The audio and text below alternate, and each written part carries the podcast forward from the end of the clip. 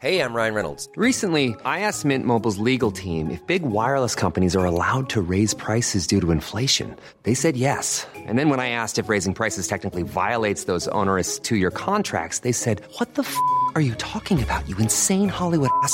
So to recap, we're cutting the price of Mint Unlimited from $30 a month to just $15 a month. Give it a try at mintmobile.com slash switch. $45 upfront for three months plus taxes and fees. Promo for new customers for limited time. Unlimited more than 40 gigabytes per month. Slows. Full terms at mintmobile.com.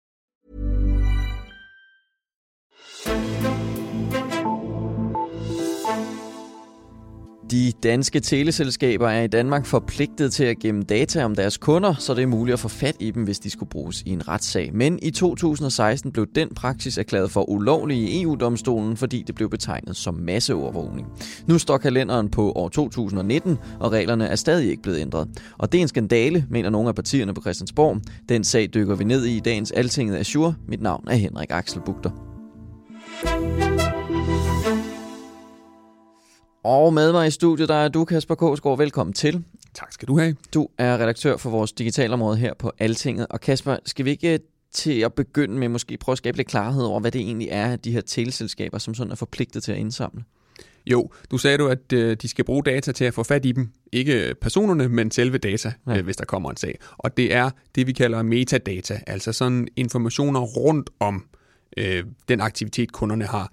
Øh, hvilke telefonnummer ringer de til, hvor er de henne, når de gør det, og hvor lang tid taler de osv. Så, så det er ikke optagelser af samtalerne, der bliver, øh, der bliver opbevaret af teleselskaberne. Okay, og, hvad, og hvordan er det så, eller hvad er det så, man bruger dem til derefter? Ja, altså man kan jo nemt få den tanke, at øh, politiet har en snabel direkte ind i serverne hos øh, teleselskaberne. Sådan er det dog ikke. Øh, det er stadigvæk i forbindelse med retssager, at der skal en retskendelse til, en dommerkendelse til, at de må hente de her metadata ud, hvis de har en formodet mistanke og, og ønsker for eksempel at bevise, at en person har været på et øh, givet øh, sted på et givet tidspunkt, så kan det jo være, at han har ringet til, øh, til nogen lige der, og så kan de øh, bevise det på den måde. Okay.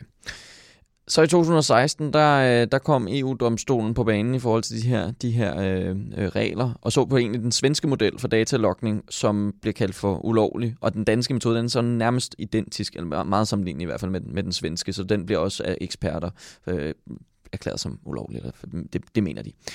Hvad var det, man lagde væk på i den dom? Ja, det er helt rigtigt. Øh, man kalder det Tele2-sagen, fordi det var det svenske selskab Tele2, der fik underkendt den praksis, de er blevet underlagt af de svenske myndigheder, og den minder, som du siger, rigtig meget om den danske. Der var faktisk øh, sådan to domme i den sag. Den ene var øh, mod Tele2, eller det var ja, Tele2, der var anklaget, så var der en britisk øh, borger, sådan retsbevægelse, der havde øh, forsøgt at, øh, at, at få den her dom igennem, og, og det betyder jo så, og der er bred enighed om også, at det også vil få betydning for de danske regler. Og siden da har øh, politikerne jo så reddet sig lidt i håret, hvad, hvad gør vi her? Og før, mm. det, er så, det ligger i Justitsministeriet, så det er Søren Pape som øh, justitsminister, der ligesom har ansvaret, og inden han blev minister, fik han også sagt, at øh, jamen, det går selvfølgelig ikke, og øh, det, er, det er alt for galt, og vi er nødt til at, mm. at gøre noget her. Hvad, hvad, hvad, er der så blevet, hvad, hvad, hvad har man sådan gjort siden den her dom? Ja, altså det er så jeg tror ikke, jeg træder så mange år til, at vil sige, at det er blevet syltet lidt. Det er jo så, vi er på, på tredje år nu, ikke sandt? Øhm, så, så der er mange, der er utålmodige herude og gerne vil have, have noget til at ske. Øhm, sådan, den det bagtæppe, det ligger på, det er ligesom, at, at man siger, at det er en overdreven indgreb i øh, privatlivet, at man simpelthen øh, helt over en bred kamp indsamler alle de her oplysninger om alle, der har et mobilabonnement. Det er jo os alle sammen. Mm. Øh, det må jeg bare sige, det er tæt på i hvert fald. Øhm, så fordi det ikke er proportionelt, så skal man ligesom have, have rettet ind. Og det er jo en dom fra EU-domstolen, Derfor er det nærliggende at lave nogle fælles europæiske regler. Det var også det, Danmark i første omgang sagde, det vil vi vente på, og det vil vi være med til det arbejde. Øhm, EU-kommissionen har så ikke kunne gøre det den, på den tid, de har sagt, de ville. Derfor sidste år, øh, i starten af 2018, var man så ude at sige fra Justitsministeriets side, vi må udskyde det igen. De havde ellers lagt op til, at der skulle komme et dansk lovforslag øh, i, i, øh, i den periode, mm. på baggrund af de anbefalinger, der kom fra EU-kommissionen. De kom så ikke. Øhm, det samme ser vi så øh, her i efteråret. Der stod det klart, at der havde nemlig EU-kommissionen lovet, at det ville komme i efteråret 18. Det kom så heller ikke. Så må man ligesom på banen igen og sige, så må vi, jo, så må vi gøre noget selv i Danmark. Mm-hmm. Øhm, det er så heller ikke sket nu. Vi har fået en, øh, en udskydelse mere, det er derfor, vi står her. Mm. Øh, og det er med henvisning til nogle svenske regler, som er på vej. Lidt paradoxalt. Øh, sagen starter i Sverige. Nu er de så gået i gang, de svenske myndigheder, med at få lavet en, en lov, der kan tage hånd om den øh, afgørelse, der er kommet. Og det er sådan lidt en todelt øh, tilgang, de har til det, fordi på den ene side er man selvfølgelig nødt til at tage bestik af, hvad er det, der er blevet sagt fra EU-domstolen, hvordan kan vi undgå at lave den her masseovervågning, kan vi indrette det på en måde, så vi, ja, jeg skal ikke stå og komme med idéer til dem, men i hvert fald få, øh, få, øh, få skåret ned på overvågning, men på den anden side er der også en justering i forhold til sådan vores øh, mønstre. Det er nogle gamle øh, love for, jeg tror, ja, starten af det her årtusind, og der er ændret rigtig meget i vores bevægemønster på, øh, med vores abonnementer på. Øh, meget mere kommunikation foregår over internettet. Vi skriver over Facebook og mm. Snapchat og hvad har vi. Øhm, og den data bliver ikke logget her. Så hvis man for eksempel ringer øh, med FaceTime eller med Messenger eller noget af den stil, så bliver det data ikke logget, så det er jo sådan set rimelig nemt at smyge sig uden om de her regler. Så så står vi altså med en såkaldt masseovervågning, som rammer os alle sammen, men som ikke hjælper, fordi mm. man bare kan øh, gå lige igennem. Okay, og det er så det, som man måske vil prøve at, at gribe om i en ny lovgivning? Det er det, de svenske øh, myndigheder har, øh, har, den svenske regering har spillet ud med, og det er så i, i høring, at høringen er afsluttet nu i Sverige, øh, og den er så igennem parlamentet, og derfor har man fra dansk side sagt, det er øh, helt åndssvagt, at vi bruger kræfter nu på at prøve at lave en dansk løsning på noget, der er blevet kendt som problem i Sverige, når svenskerne er ved at lave deres egen løsning. Den tager vi bare næste år. Okay. Øh, det er jo ikke kun, øh, eller der er jo en, en ekstra part i den her, de danske teleselskaber. Øh, det, det er vel ikke den fedeste opgave at stå med den her? Det er jo svært øh, at være teleselskab i den her situation. Du bliver pålagt af de nationale myndigheder at opsamle den her data. Det øh, koster dig nogle kræfter at indsamle og opbevare den, og samtidig så er der blevet sagt fra øh, den EU-domstol, som vi alle sammen øh, her i Europa er underlagt, at det må I altså ikke. Men det, det skal de jo så, fordi de får det at vide. Så, så de vil i hvert fald rigtig gerne have, at der kommer nogle øh, klare og lovlige regler på det her område. Det forstår man jo et eller andet sted godt. Mm, og det er også noget, de bruger masser af kræfter på. Ja, og har forsøgt at blive øh, kompenseret for den indsats, øh, de så ligesom yder, fordi de bliver pålagt det her. Man kan sige, de, er jo, de har heller ikke noget at bruge det her data til i udgangspunktet. Det må de heller ikke. De skal opbevare det, og så skal det gemmes af vejen, indtil der kommer en dommer og siger, ja, politi, I har ret til at få det her det her videre, så trækker man det ud. Mm-hmm. Okay. Søren Pape, han havde jo meldt ud, at der skulle lave, laves ændringer på det her område. Det gjorde han, i, da der blev præsenteret lovkatalog i forbindelse med, med, med det nye folketingsår. Så, som du siger, så blev det så udskudt. Ja, også det forrige. Og også det forrige, ja, det kunne vi fortsætte med. men, men hvordan blev det ligesom modtaget, da den endnu en gang blev udskudt i Folketinget? Især på venstrefløjen, SF, som jeg talte med, og enhedslisten også, er, er de rimelig klare i spyttet her og kalder det her simpelthen en skandale, at man ikke får gjort noget ved det og får rettet ind. Vi plejer jo i Danmark at have tradition for at være øh, sådan lidt dukse, og virkelig bare, når der kommer en afgørelse centralt fra EU-hold, og rette ind med det samme. Det gør man så ikke her, og det er jo fordi, man ikke kan, kan se det klare alternativ.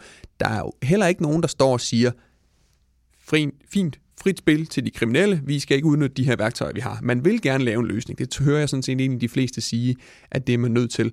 Øh, og det er jo det, sådan det hele tiden bliver malet op imod. Jamen skal terroristerne og de kriminelle så bare have, have frit spil her? Og det er der selvfølgelig ikke nogen, der synes. Men mm. derfor er der et eller andet sted der mellem den løsning, som ender med at komme formentlig øh, på et tidspunkt, der øh, får lavet de, de rigtige regler til det her. Jeg ringede også til Socialdemokratiet, hvor man var lidt mere tilbageholdende med at melde, melde ud, om det var godt eller skidt, at den her udskydelse. Og det er jo formentlig øh, ud fra, at de øh, har en drøm og ambition om, at det er dem, der skal overtage justitsministerposten, og så skal man helst ikke have bundet sig op øh, på alt for meget, inden man kommer ind og bliver mødt af, af nogle embedsmænd, der siger, at det kan altså ikke lade sig gøre, det du eventuelt har sagt. Mm. Det er selvfølgelig så mit job, når hvis der skulle komme en socialdemokratisk øh, justitsminister, så ringe til vedkommende og spørge, hvad gør vi nu? Ja, så må vi høre, om der kommer et svar der. Mm. Øh, men ellers, Kasper Gårdsgaard, så må vi holde øje med, om der kommer en, en justering, øh, både efter folketingsvalget og hvad der sker over i Sverige. Det kan jo være, at de får nogle gode idéer der første omgang, så tak fordi du kom forbi og gjorde os lidt klogere her. Vi tales ved. Men inden vi runder af, så har vi tre historier fra Altinget for os til dig.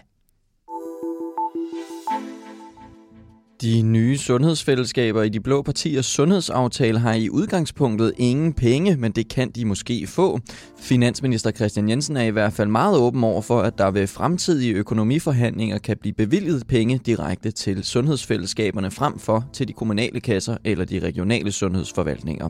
Det er en tanke, jeg absolut ikke vil afvise. Det vil være en af mulighederne for at få skabt endnu mere sammenhold omkring sundhedsfællesskaberne fremadrettet, siger Christian Jensen. Manglen på et selvstændigt budget har netop været et af de centrale kritikpunkter mod de blå partiers sundhedsfællesskaber. Uden en egentlig driftsøkonomi vil sundhedsfællesskaberne ikke have muskler til at ændre noget i praksis, har det blandt andet lyttet fra kritiske borgmestre.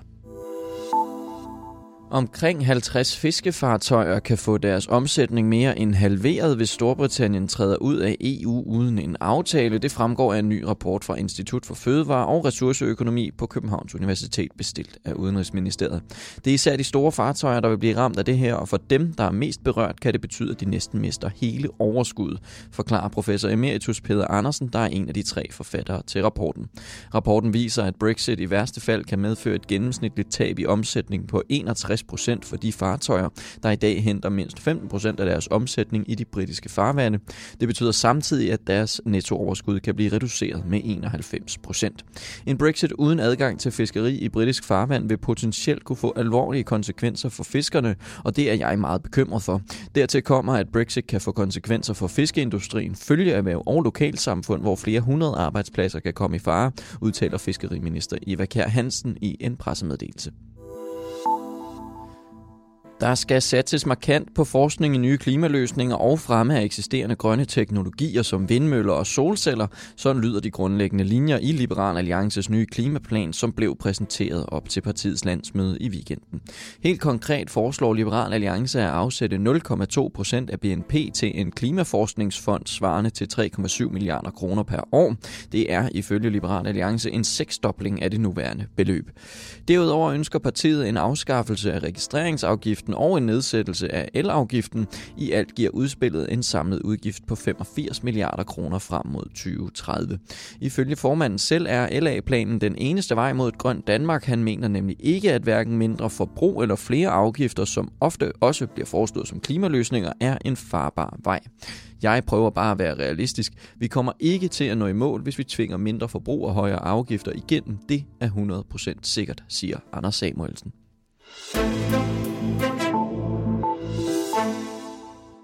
Tak fordi du lyttede med til dagens udgave af Altinget Azure. Husk at trykke abonner i din podcast-app, så du automatisk får den nyeste episode af vores program. Mit navn er Henrik Axel Bugter, og vi lyttes ved.